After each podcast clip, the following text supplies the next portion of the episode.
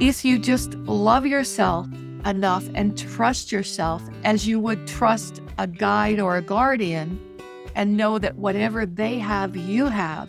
And it's like little things. It's it's it's it's building blocks right? Mm-hmm. and most of the i work mostly with women and a few brave men like you. And the thing that i find the most is that they've been indoctrinated to trust everything in their life except themselves yes you know Tr- trust the government, trust your teachers, trust your, your parents, trust your husband. Mm-hmm. And that's all well if they're worthy of your trust. Right. And what they're doing is worthy of, of love and light and unity. If it's not and you're feeling it, it's causing a negative backwash like a tsunami mm-hmm. on your energy. And you need to clear that and come to terms with it and then trust. Ask your guides and guardians. Just ask. Mm-hmm.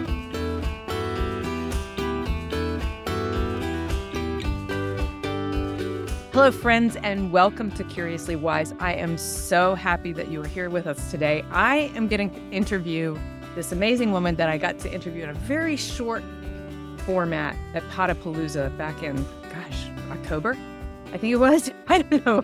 It's sometime recently. But but Donna is such a, a, a wonderful, fun person to talk to that I invited her to come and have a full length conversation with me. Lucky me and lucky you. Uh, let me tell you a little something about Donna Fairhurst. Donna is a life and soul transition coach and the chief evolving officer of Soulful Solutions. I love that term.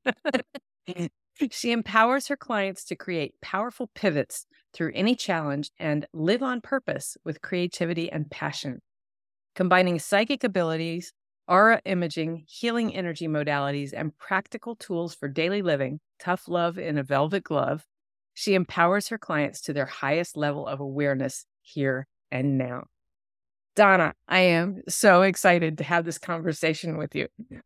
Welcome. Oh, Laurin, I, I, I couldn't be more excited and honored to be here. I mean, the little bit of time that we had on Podapalooza was not enough. No, no, Just not at all. An amazing soul.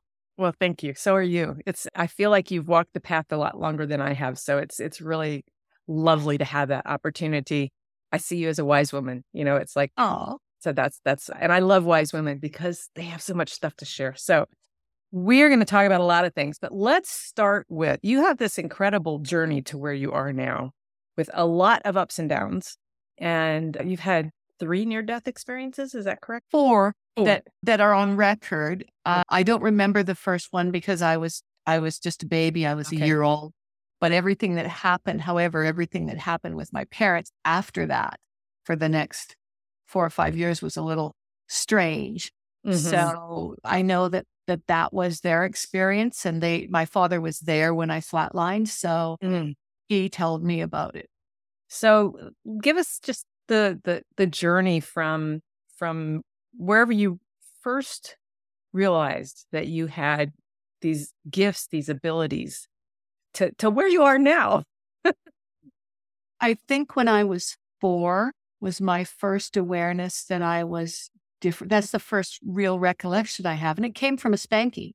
My mm. father had never spanked me in my life. And we had moved from the ranch where we had could run anywhere and were free to do anything. My brother was exactly a year younger than me. And my job was to watch him because he was a runner. And we moved into town, and my we had uh, the small town of Bowness in Alberta. It uh, had wells for every three houses. We still had to carry water because the house we were renting didn't have running water. So my dad would go and get these big five gallon pails of water and carry them to the house every day, mm. early in the morning. And my mother worked shift work as a nurse at the time. And so she was often gone in the evenings and coming back in the mornings before dad left. Mm. So he said, sat me on the step and said, Look after your brother. And I got tied up with talking to a little spirit in the rose bush beside mm. me. And I let go of Wayne's hand. Of course, he took off, and I'm talking to this little spirit angel in the rose bush. Mm. And my dad sees Wayne running. He runs and he grabs he comes back, and he's, you know, yelling at me. And dad didn't raise his voice to his kids very much. And he said, What in the hell do you think you were doing? Your brother could have been killed. I told you to hang on to him. What were you doing, Donna? And I said, I was talking to the little angel, the fairy in the bush. She's right here on the rose. Daddy, you can see her. Mm. And he looked at me and he yanked me up by my head and he gave me one swat on my butt. And he said, That's for letting go of your brother. And he gave me a second swat. And he said, That's for not telling the truth. Oh, and the third one is just for good measure. And I was crushed. I, he never touched me in my life. And so I shut down. I knew it wasn't good to tell people about the, the mm-hmm. angels and the beings that I talked to. I still continued to talk to them, but I only did it in private. Mm-hmm. And I would I would actually really clam up if, if they came in when other people were around me. And mm. then as I got older, I got a little kind of a what the hell attitude. And I would just throw things at my parents and they would be shocked, you know, that I knew these things. And one time my mother sat me down and she says, Look, uh, I don't know how you're doing this. I know that it's not normal. And I'm going to take you to see a doctor and we're going to get to the bottom of this. And I think that they were afraid I was bipolar or something. mm-hmm. see, no, no, offense to anybody that's bipolar, right? That I, that I had an alternate personality that came out or something. And I was beginning to think that myself. Mm. And in truth, I just saw auras and I saw people, and I was born technically legally blind. So all I saw was color and and if you were like if you're right here three feet away from me i can see you perfectly. If i take off my glasses and i move back 20 feet you're just a christmas tree of lights to me. Mm-hmm. and wow. so when i tried to explain that of course they thought i was certifiably nuts. So mom took me to a, a child psychologist and he said you know there's nothing wrong. Donna's quite a brilliant person. There's she has a high iq and she's she's a happy person. We'll just do some hypnosis to see if we can release these dream patterns that she's having. Because he assumed erroneously that these were dreams that I was then channeling to the to the present world. Mm-hmm. And uh, it didn't work, of course. and I continued, but I shut down, I shut up, and I never ever spoke about it again to my parents. Oh, until my grandfather died. And then I came my grandfather came to me the night he died. He sat on my bed. He's he was realer than you are on this screen to me. Mm-hmm. He was my flesh and blood grandpa sitting on my bed. And he woke me up and he said, and I said, What are you doing here? Daddy didn't tell me you were coming. And he said, I'm dead. And I said, Oh, like the others, because I call those people the others in my mm-hmm. life. And he said, Yeah. And I said, Oh, he said, Don't cry. This is a good thing. I'm old. It was my time. We were communicating without really talking. Mm-hmm. It was thought talk, heart talk. And then he said, I want your parents to know that you're a truth bearer and you're a light bearer. So you're going to go wake up your dad when I go, and you're going to tell him everything that I tell you about where I died, how I died, what I was wearing, who saw me at the hospital. And you're going to do all of that really quickly because your Auntie Irene is going to phone and tell your father that I'm dead. I mm. said, okay. So, being a dutiful student and child, I sat there and I listened and nodded and repeated back to him. And he said, yes. And then he gave me a hug and he was gone. Mm-hmm. Not before he said, I will come back and see you whenever you need me. So he disappeared. I, I started crying, ran in, jumped on my dad and said, Grandpa died, blah, blah, blah, blah, blah. And he said, Oh, you've just had a bad dream. And he's walking me back to my room, and my mom's standing anxiously at the door, and the phone rings. And I said, That'll be Auntie Irene telling that Grandpa's yeah. dead. He went, Okay, Donna. And mom took over holding me. Mm-hmm. And dad goes to the phone and he said, What? When? And now he's sliding down the we, you know, those 1960s telephone stools? Yeah. Just the seat and ended up on the floor, holding the phone with his legs straight out in front of me, staring down the hall at my mother and I. And he said, okay, all right, let me know when the, when the funeral is arranged and, and we'll get there. And then he just sat on the floor with the phone in his hand, staring at me with his hand on the, you know, he clicked it off. Mm-hmm. And you could hear the tone on the phone going, and it was just like filling the space. It was so loud. And then he got up and he said to my mom, go back to bed. And then he took me in and sat on the bed with me and he said, I'm so sorry. Mm. And he was crying and he said, I'm so sorry. I know now, honey, that you were always telling me the truth, that it wasn't dreams and that that you can see that you're a seer. I had no idea what a seer was. Mm-hmm. And he said, Your great grandma was like you. Oh, wow. and uh, he said, Everybody kind of called her the witch, right? And he said, Your Auntie Bertha's like you, but she would never, ever say anything to the family. Hmm. So my father and I came to terms with it. My mother and I, not so much. I was in my 40s before my mother reconciled to to all of this. Yeah, so many kids do get shut down. I, I've I've heard lots of adults who, as I've begun my spiritual path, you know, they they tell the story of how when they were little they saw things, and then and then sort of the world came at them and they stopped, and now it's coming back. You know, as they're as they're moving into their adult years. I don't remember seeing anything as a kid, but I remember my dad telling me stories about me telling him about the ghosts in our house. so, so, I know that I did, but I, I, don't remember it personally. I just remember the stories. And, and we did live in a house that was known to be haunted. My bedroom was known to be haunted. so, you know. We have a ghost in this, house that we're renting. and She's lovely. Yeah, yeah. So it's, but I know that's that's real common. So okay, so let's fast forward a little bit. And when did you did you bring these gifts into your work, or how how did you come to be the kind of coach you are today? Oh, that took a long time. I have had such a diverse life, and I've traveled the world. I lived for 12 and a half years in Indonesia. Oh, wow. And a, a very different life. I was a teacher and really involved in community theater. I ran two different theaters in two different cities and was really started a swimming program and a life saving program. They never had one in the schools, was part of building an international school and then working in another. Mm. And so this this wasn't a part of my life. And and my husband at the time was really not open to any kind of discussion uh, about spirit. He had lost his mom and his brother very tragically young in life. And he had an experience that scared the bejesus out of him. And he just said, no, mm, don't, don't even talk to me about this. And he knew that I knew things that I shouldn't know. He never wanted to discuss them.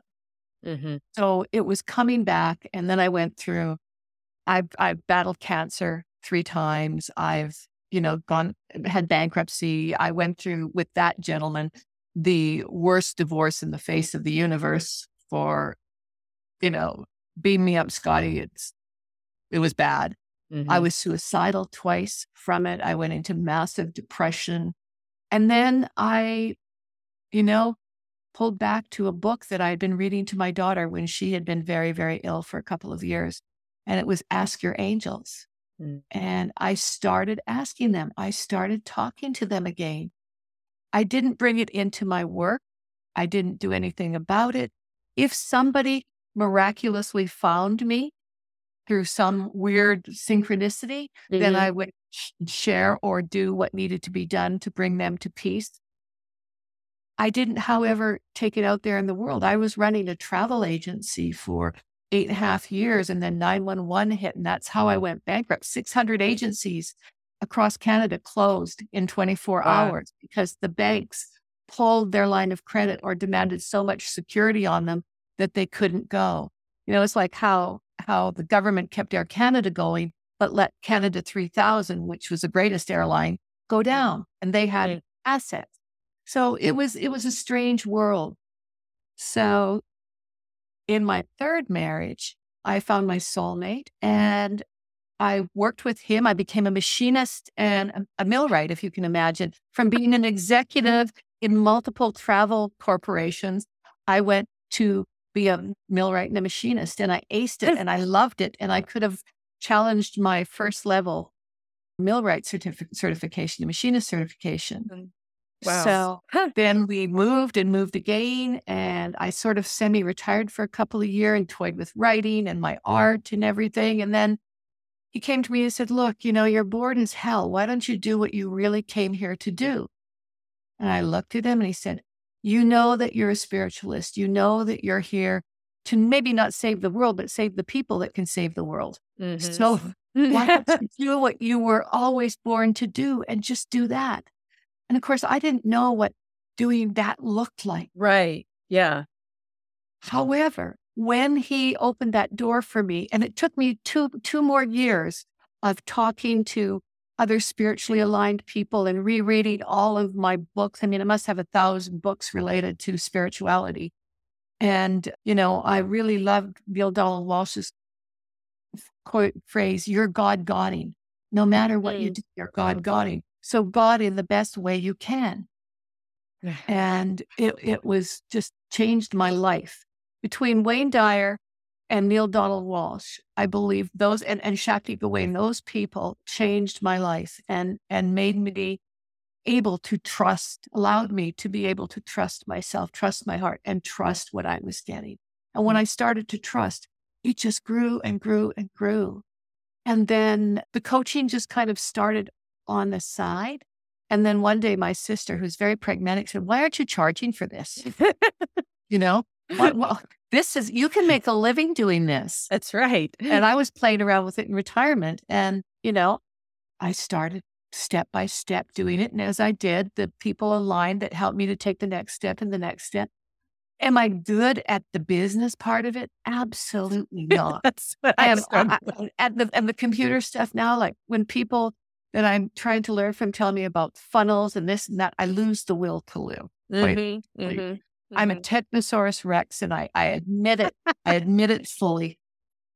So somehow I fumble and bumble my way through it. I have an amazing uh, webmaster who keeps my website up to date and makes it sparkle. Mm-hmm. And people find me through that, and and life is good. I I love it. And best of all is I get to meet people like you and share the journey.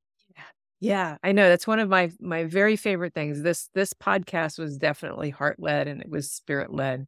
It was like, you're going to get your voice out there. You got to start a podcast. I'm like, I don't know how to do that. Suddenly a, a course popped up with a, a coach I'd been working with. And then, you know, I had people show up to show me how to do things.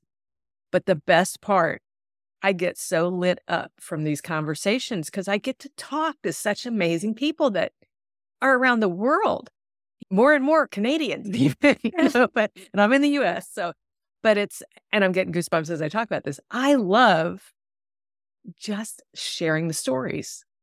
You know, so stories are powerful. We're wired for story. Humans are wired, are literally our brains are wired to learn from story.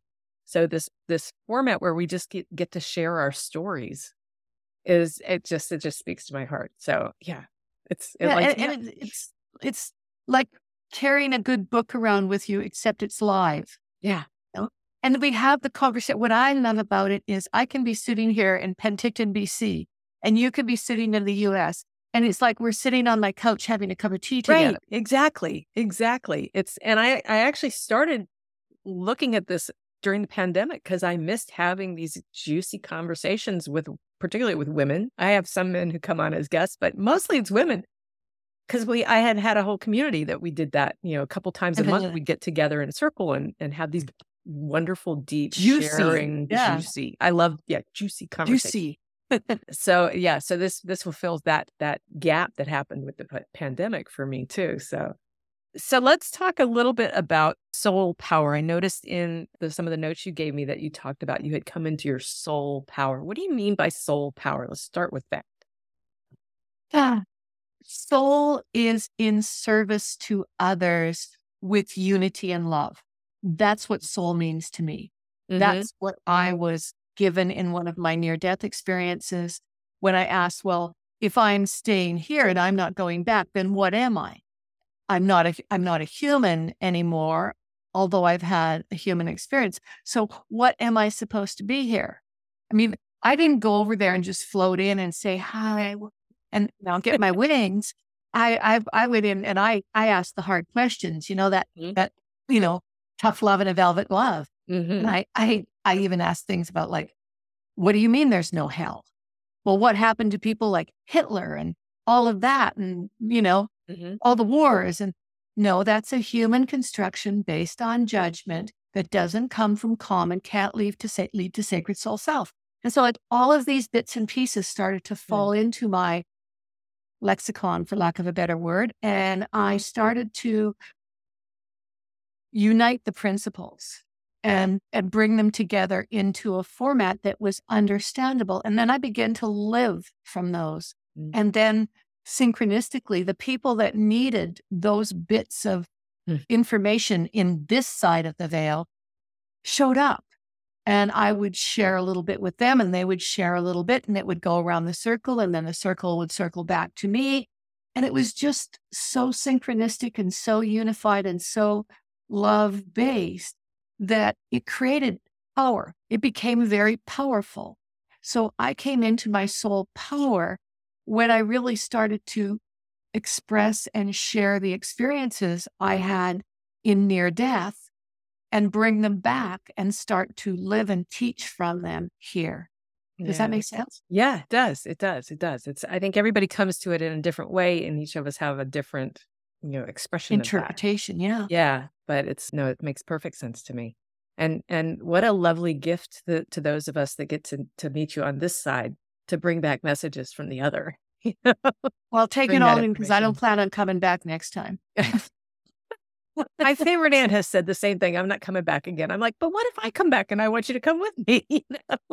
Well, you know, that's a conversation you have in Soul Circle on the other side, because mm-hmm. anybody that's in your immediate soul circle in this lifetime has been in your life in one capacity or another in every lifetime and you carry that that mm-hmm. forward mm-hmm. you know i had an experience on my first second day in london england with my then husband and two friends that were traveling we were traveling together in europe and we we only had 4 days in london and i was on this bus i was on this trolley and we were going you know it was one of those get on get off trolleys and you go all around london And we were heading back to our hotel. We were almost finished for the day. And he, the bus decided to take us through the old quarter of old London. Mm. And there was this tobacco shop that had been on that corner like for 600 years. Yeah.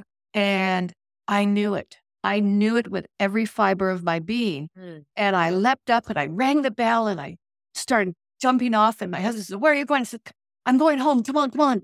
And I jumped off And So my husband was running after me. Our two friends were running after him. And I got to the tobacco back to the tobacco shop, which was about, you know, a block and a half back. And I stood there and he came out and he said, What in the hell are you doing? And I said, I know this place. I know this place. I lived here. He said, What do you mean you lived here? You're you're crazy. Did you smoke some dope? Did you have a mushroom? What's going on? Do I know you do know something I don't know? I said, I know that I lived here. I know that I lived in a house near here in a big square, and there were stone lines and a black wrought iron gate. And I started walking, and I walked around a corner and another corner, and I came to the park. And I, I described this park to them in detail as I was walking. And there it was. And then I said, That's my house. And it was exactly as I described it. And it was about a, a townhome that had probably been there about 250 years. Mm-hmm. And I clearly saw a lifetime I had in that house. Wow. Yeah. Yeah. Past life so they were proud of me. Yeah, I, have learned a lot in past lives. Uh, yeah. Go ahead. Yeah. I had a, a, similar experience in Hawaii, mm. so, you know, and Mexico. Mm-hmm. So London, Hawaii, Mexico, a lot of diverse lifetimes. Yeah. Yeah. The place that that showed up for me as an adult was really interesting. I I wrote I used to write historical romance novels and they're all set in medieval Scotland in the Highlands. I have family roots back there. So I, you know, I gotten indoctrinated into the Scottish culture when I was 10 at my first American Clan Gregor Society gathering. But when I started writing these books, I hadn't been to Scotland since I was 11. That was the only time I'd ever gotten there. And so I would get big maps out with the head. I had some that had, you know, like old castles on it and, and some were, were, you know, gave you how high things were and that kind of topographical. And I would start looking at them and I would zero in on an area and I would imagine a castle there. And I would kind of have a feeling one of them, there was a, like a wall missing and I didn't know why it was missing, but it was, it was missing. And another one, I knew that it was near standing stones as I then turn to my research after I'm like, I think I'm going to put a castle right here. It's going to be like this. I know it's got this. I don't know why. And I'll trust that. Those castles were there. Man. Yes. And they were as I had described them. and they were of the time period I wanted to write in. And I know, having gone and visited most of those places since then, that I, I have an affinity. There's, it's just familiar. You know, it's familiar. Mm-hmm. I don't have that sense of exactly what life I had there, but I know that this is a place that I had been and lived a life. And it was, but it was so fun to like think I was imagining all of these places and then have them turn out to be real. It's like, okay. Do you find when you go back there that you kind of slip it to the vernacular? I know when I go back, I sound more British than my husband, who is British. Um, and people will say, "Where is your wife from?" I can't quite pick up because yeah. you know it, it's there. The dialect depends on what county you're in and right and anything else. Mostly, found, I, I, found out that I was I, my that my mom's family was Irish, not not English, as we always thought. When we went to England and we went to see the graveside of my husband's great grandfather in the in the village that they lived in, and there was my mother's family name everywhere. Mm. And they had they lived in England a long time, but they they emigrated from mm-hmm. Ireland, mm-hmm.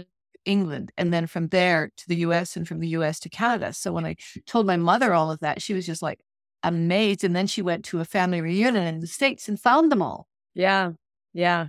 What what I noticed when I was in Scotland, and this has been a long time now since I was there, but it wasn't that I like slipped into the vernacular, but I could understand everybody, except yes except for one fella from Glasgow.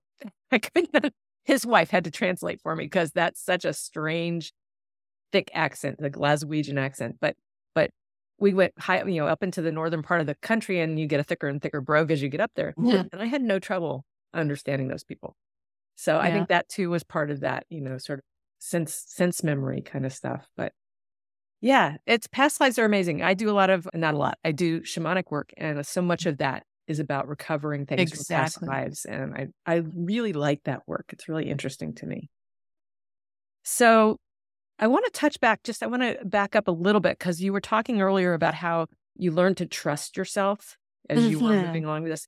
And I know it's something that I teach. I, I have a class on how to communicate with your spirit guides. And one of the things I teach people is how to learn to trust that you are receiving accurately. So trust is an important thing on I think on the spiritual path because we do get a lot of that what modern vernacular borrowing from old movies gaslit about mm. what we're experiencing. Well, prove it to me. How do you know that? You know, those kinds of things.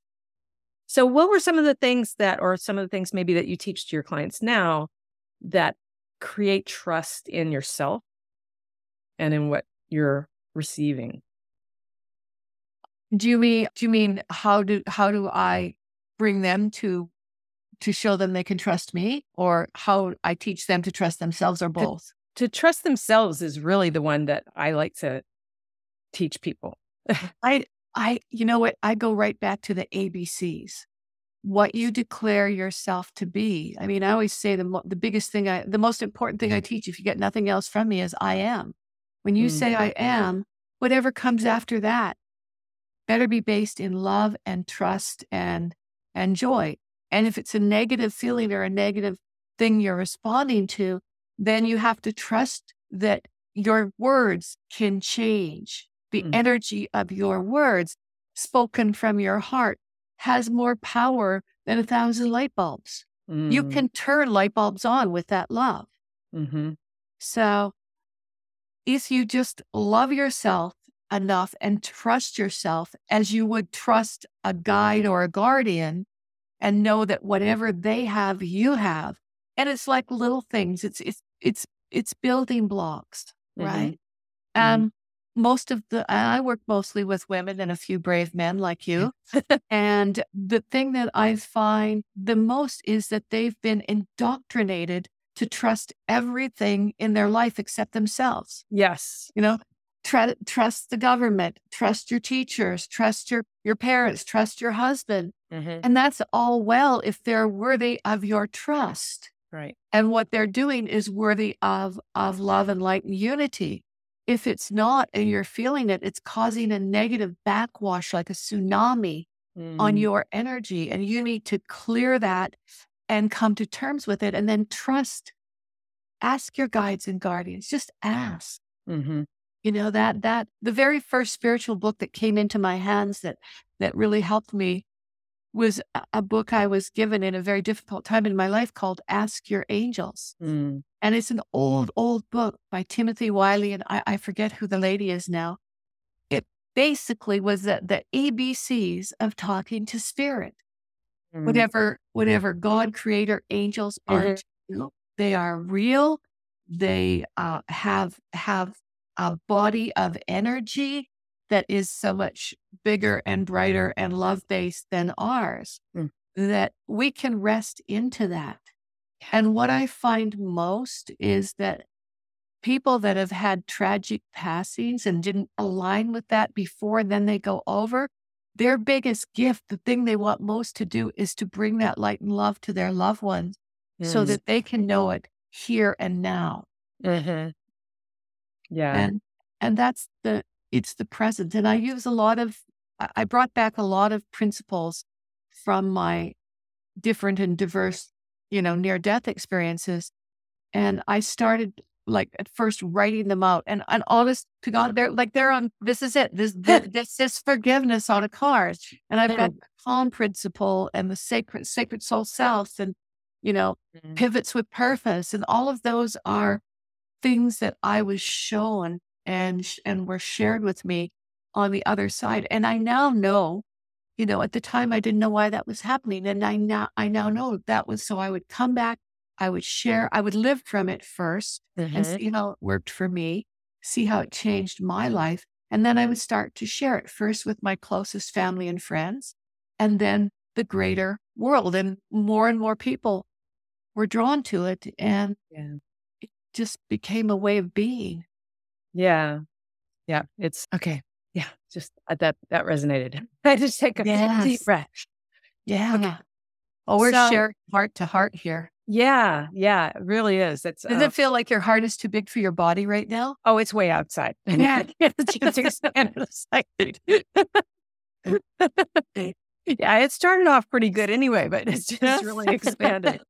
I, I just wanted to to make one point about trusting, and because I had I had an experience as we were starting before we actually started recording, where you were telling me about the aura that I was expressing, and it was I would call it validating for me because the way you described it and explained it to me is the way I live with intention, is to live from the heart and to and to be guided by the heart. And and yet you saw something that I don't see.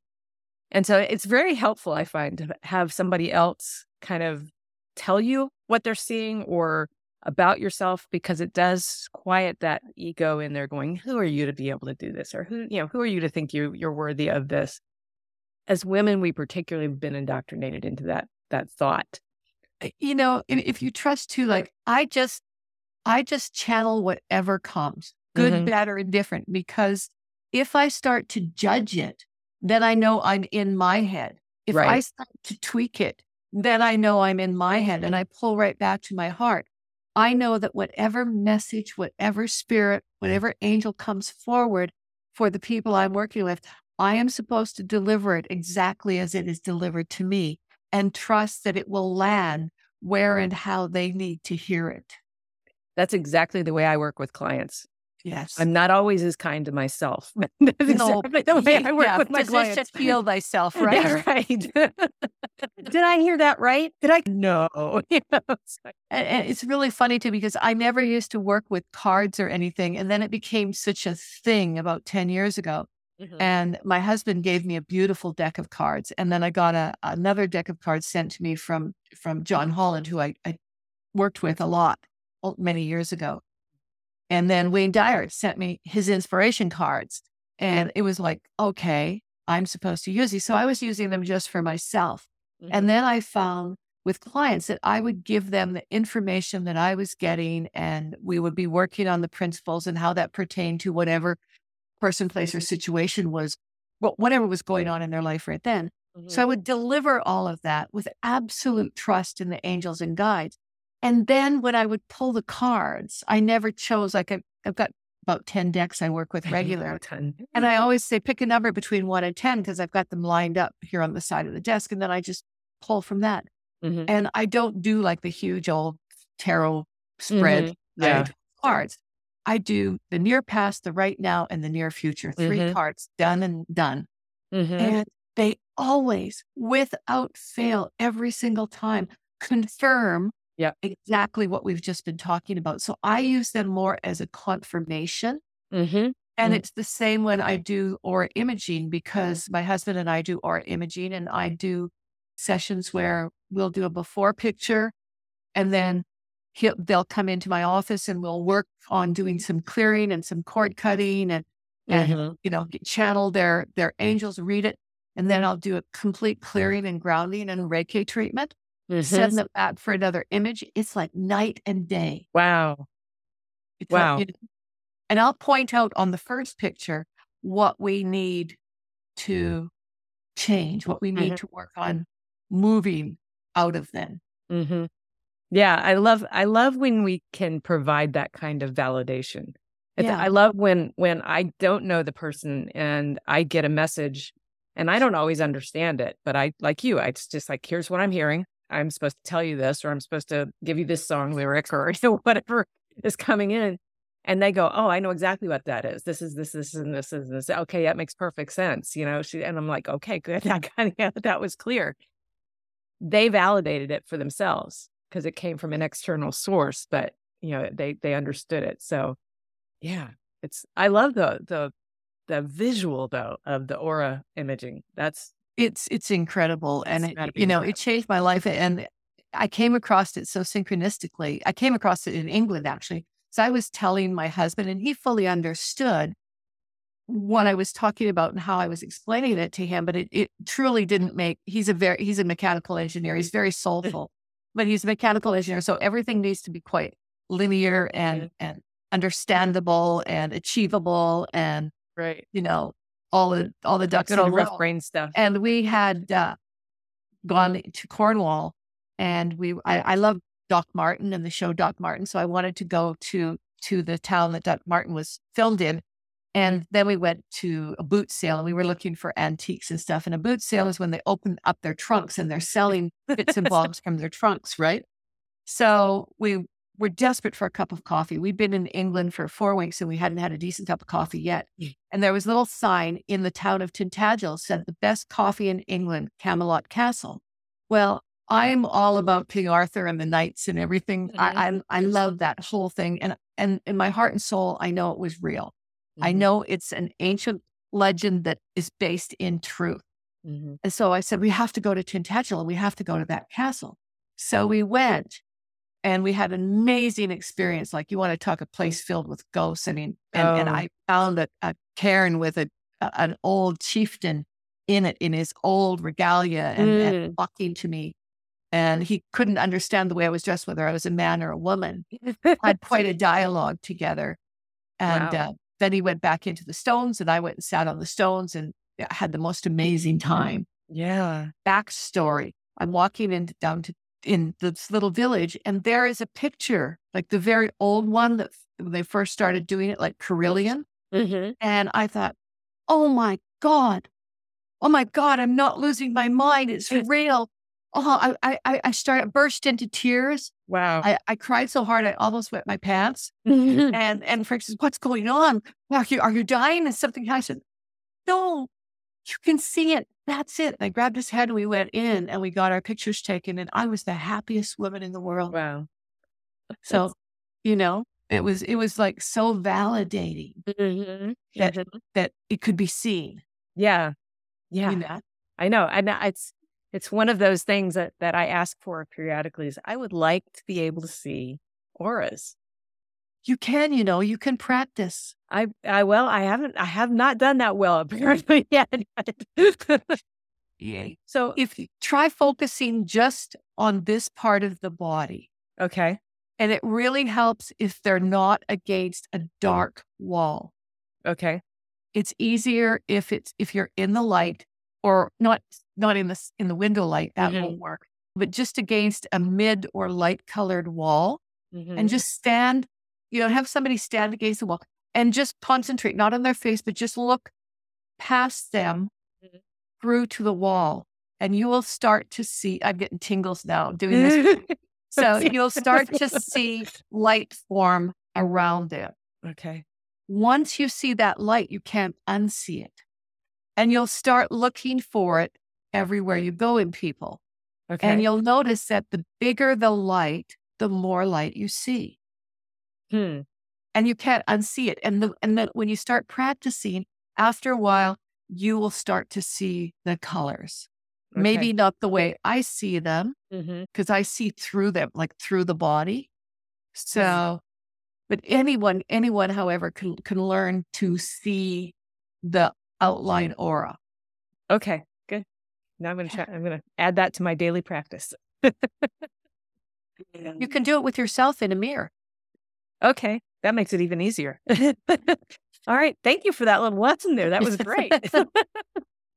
so we want we we wanted to talk about this one thing that you said is coming up a lot right now, and I think it's timely to our world. So I want to just pivot a little bit here from from reading auras to to this topic of failure and forgiveness. You said it's coming in a lot right now. It is coming in a lot right now. Uh, for the, for about the past three or four months, I've noticed, especially with new clients that aren't aren't really familiar with me or my work, and that when I I do what I call a zero to clarity session with people in the beginning, which allows me to you know look into their light and their light body, and to see where they're limiting themselves.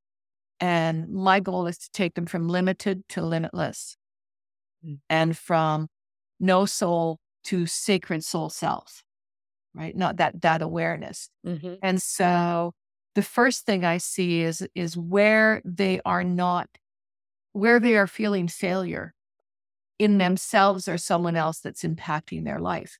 And this used to be, you know, just like the normal stuff. I didn't get a degree that my parents wanted, or it's it's a, usually generally a self worth issue. And yet, since our world, uh, and especially here in North America, how we've been affected in the US and Canada and even Mexico by the degree of turmoil that's going on in the rest of the world is affecting us at a cellular level because we're trying to come to terms energetically with all of this chaos and incoherence in the world that is not of our making. And, you know, I try never to bring politics into it, but it, it, it's really hard Mm-hmm. when we have such diverse politics and such division within our own countries politically. I, I'm feeling that in Canada in a way I've never felt it before. I've felt it watching, you mm. know, the dog fights in the US. And Yes. that's what, what I like in politicians too. They're dogs, you know, yeah. doing from the same bone. Doesn't matter Yeah. what country they come from. Right. And then when we, you know, this, we are, we are now on the verge of having to make a choice of whether the world goes to war or not. yeah. And it, it is sobering. It is soul destroying. And to see what's going on in the world right now and not be able to push that light into that space is a little soul destroying. Yes. So the first thing we have to do is protect our light and do the best we can and not not feel like a failure because we can't do a lot about the bigger picture except give our energy of love. Mhm. And and that you know when you dial it down to your personal experience, failure is a tool.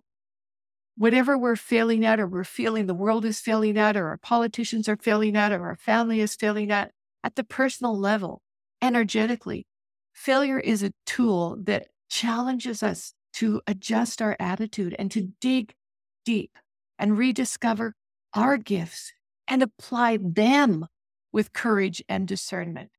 And you could discover the energy of any feeling word when you look for meaning in the word. In our mm-hmm. language, every single word, and whether it's whether we're speaking Russian or Polish or Chinese or Japanese, it doesn't matter. The construct of the energy behind the meaning of the word that is the same, regardless of what language it's spoken in, is free. Mhm. And so I take one of, one of the things I've learned is that the words that you speak and the words that you think have incredible power to change your reality, even more power to change the reality of the world around you mm-hmm. if you and the world are being impacted negatively. The best thing that we can do right now is acknowledge our successes, right? Mm-hmm. I'll give you a personal example. I'm writing a book and I've really been struggling, as you probably know, a little bit with getting this darn thing to the place where I feel uh, I'm I'm almost there. Mm-hmm. And it's not it's not the principles. I have them all lined up and I know how to put them in the last half of the book. I've got it written out. It's the journey and mm-hmm. integrating the principles. So I was feeling like a real failure about that. Mm-hmm. So what is failure? What does it stand for? The F stands for freedom to choose again. The A stands for awareness, alignment, and action. If you don't take action on what your feelings are telling you, then you lose the I, the intention, the inspiration to make changes. And you cannot, you can't make a change if you don't love yourself and lean in and learn the lessons. Sure. Failure is an energetic tool that empowers us to make big changes. We can all remember every single time we fell in it and mm-hmm. failed or felt mm-hmm. the energy of failure. The truth is, there's no failure. It's just the experience of feeling that that allows us to stand up and live larger, to yeah. live a larger love based life. And that means we have to release limiting beliefs. We have to reconnect and we have to restore what's been missing or what's been taken away that we need back. We have to take our power back from mm-hmm. the people, places, or things we've given it to that no longer serve us. And then we have to evolve, evolve through valuation rather than evaluation. As human mm. beings from the cradle, we are taught before we can speak to evaluate everything that's going on around us. And the truth is, we, we will get nowhere from evaluation. It's a form of judgment, and judgment right. is a form of chaos, and chaos creates incoherence. And then through our judgment, we are creating the black pool that is becoming our world.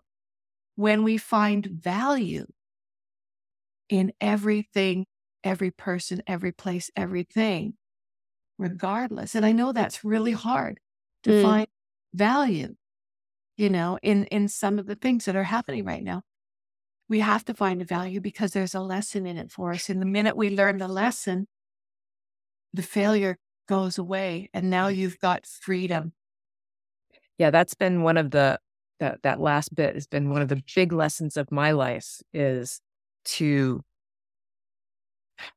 not look at something as happening to me, failure, judgment, all that stuff, but rather what's in it for me. Yes, it's happening for you. Happening for me. Okay, so this sucks, but what's happening for me? What is it that I need to learn, understand, receive, take away from this?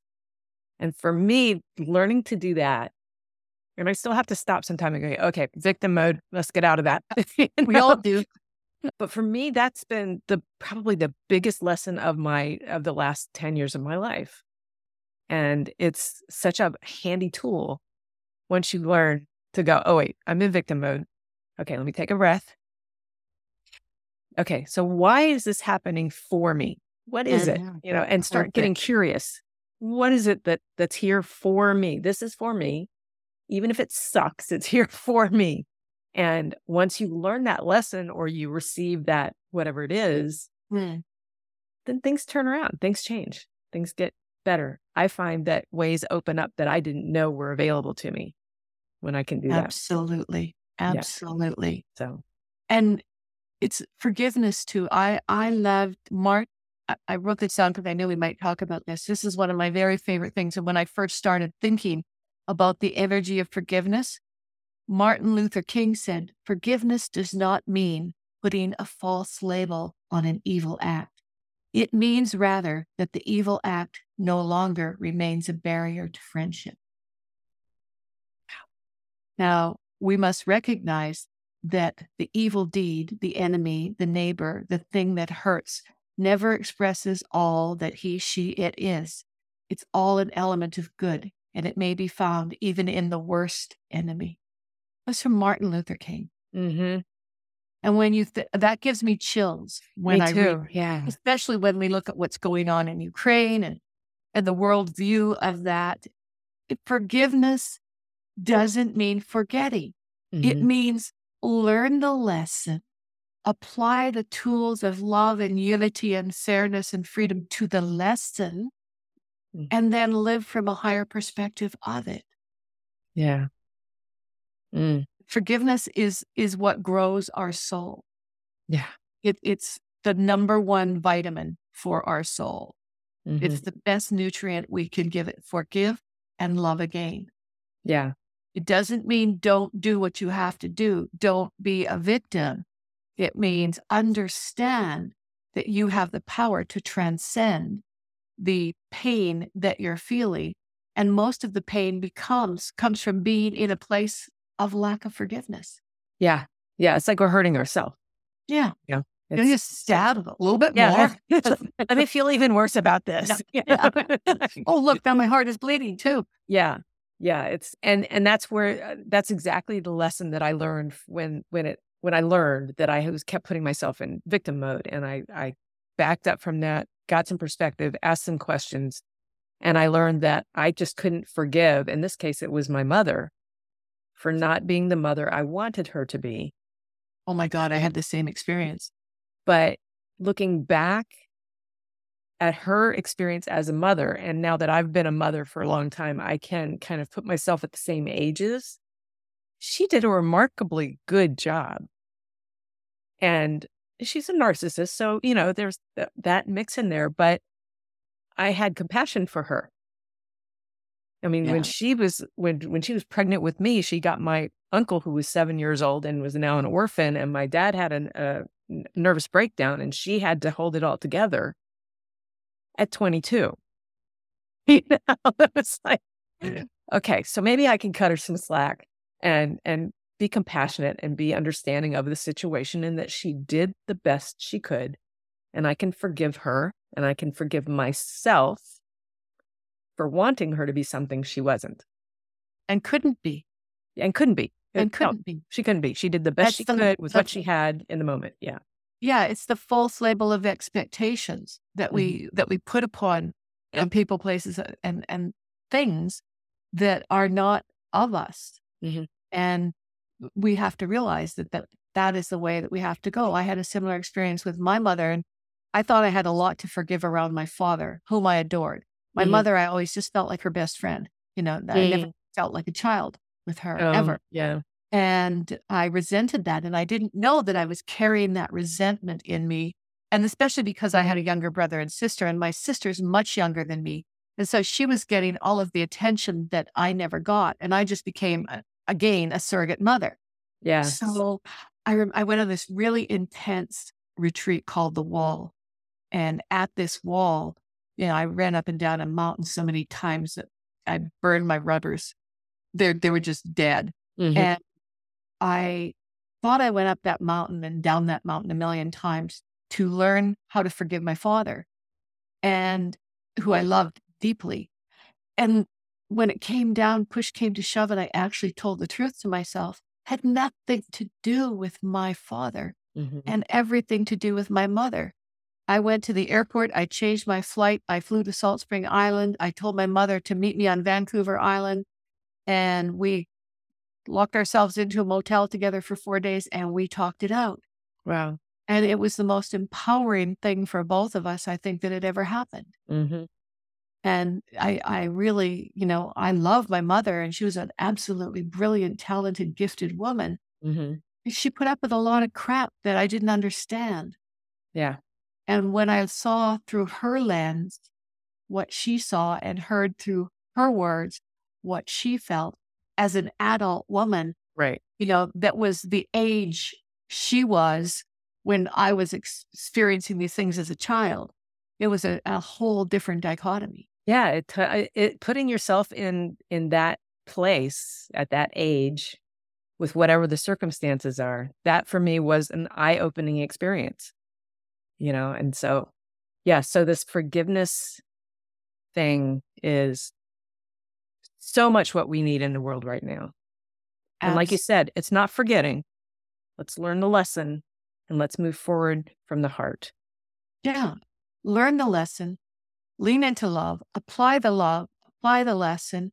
And what I know to be true is that each and every one of us, regardless of our affiliation, our race, our creed, our religion, or lack thereof, we are all a beautiful, infinite thread in a blanket of infinite unity.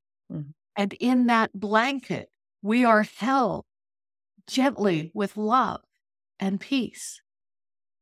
And yeah, I mean, one of the first questions I asked when I realized I could talk on the other side mm-hmm. was, You mean Hitler went to heaven? Are you telling me that Hitler went to heaven? And the the guides that I was with there said, Absolutely. There is no heaven exactly, and there is no hell. Mm-hmm. Heaven hell are a human construction right. that allow you to create rules to live by that don't apply here because here there is nothing but love. So there is no judgment, there is no evaluation. There is only value in every single soul that mm. is, And you re- you come from that and you return to that.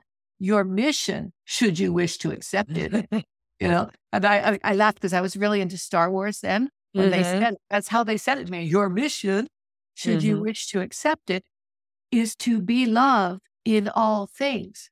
If you can't be love, be peace. If you can't be peace, be grace.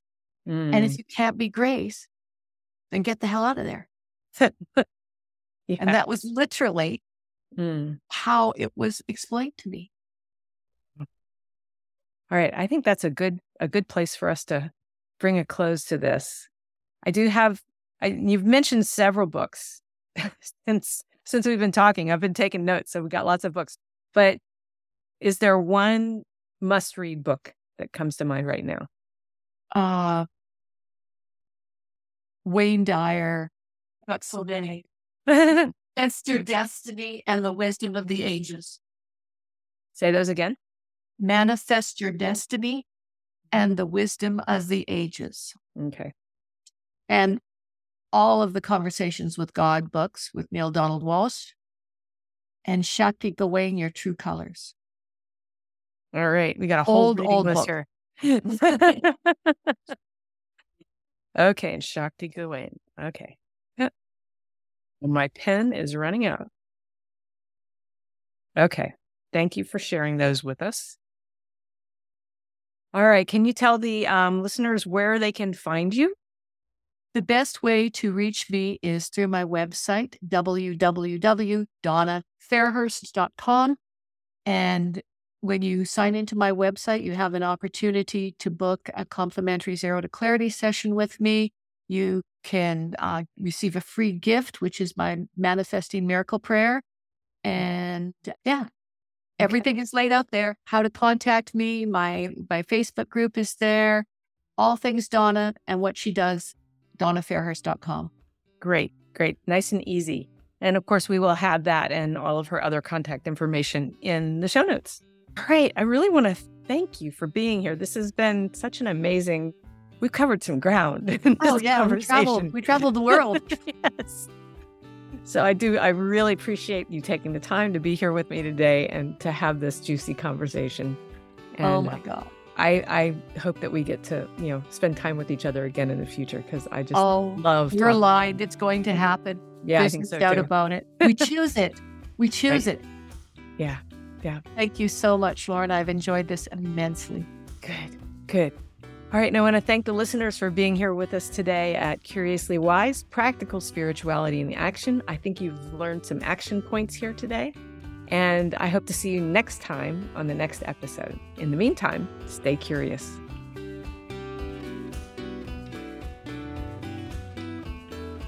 Thank you so much for joining us today on Curiously Wise. If you enjoyed this episode, please be sure to subscribe so you don't miss future fabulous conversations.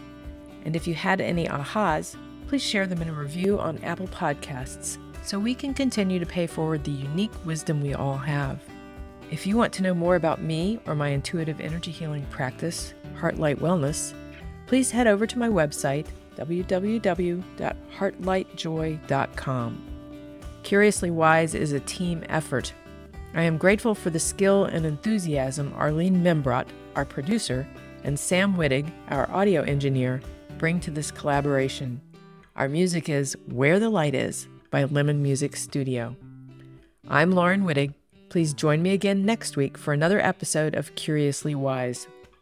From my heart to yours, may your life be filled with love, light, joy, and of course, curiosity.